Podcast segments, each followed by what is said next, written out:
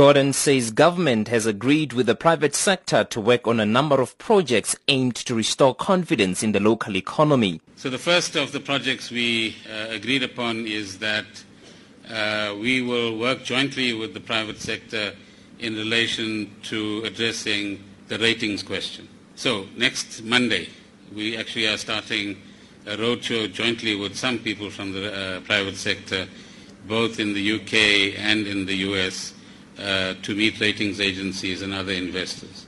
The jury is out as to whether South Africa will avoid a downgrade.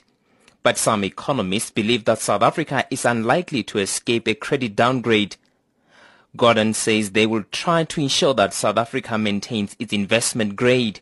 I don't have time to worry about that. We'll worry about it afterwards. Uh, if it was too late, at least we can't, we, we can't, we, the people will say we tried and, and gave it our, our best shot.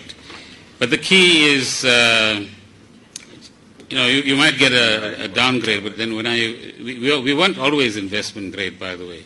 Some of you that have longer memories will know in the early periods of democracy, we, were, we were not there.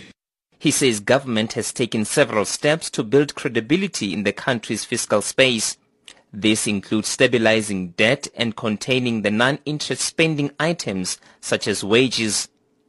He's warned that such ambitions may not be realized unless business demonstrate confidence in the economy to help growth. The challenge still is, can we, can we talk with one voice?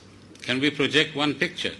Can we say that, uh, notwithstanding, there's no society on earth that doesn't have its own contradictions and hassles and debates and, and what have you. Uh, let me know if you find one. We have our own set and we have our own history that presents us uh, with interesting opportunities to show the world once again, as we did in the early 90s, that we can produce something better and start another, the second round of the journey. Despite the seriousness of issues facing the country, there were also some humor. Honourable Minister, I again am reminded that you have a sense of humour and therefore I am going to take another liberty our audience is very eager to engage with you. We have some 27 questions that we would like to put to you. and we do hope that you don't need an extension to respond to it. Uh, Nasreen, the, the 27 questions or the 54 questions, they'll all be answered in time. Don't worry. they'll all be answered in time.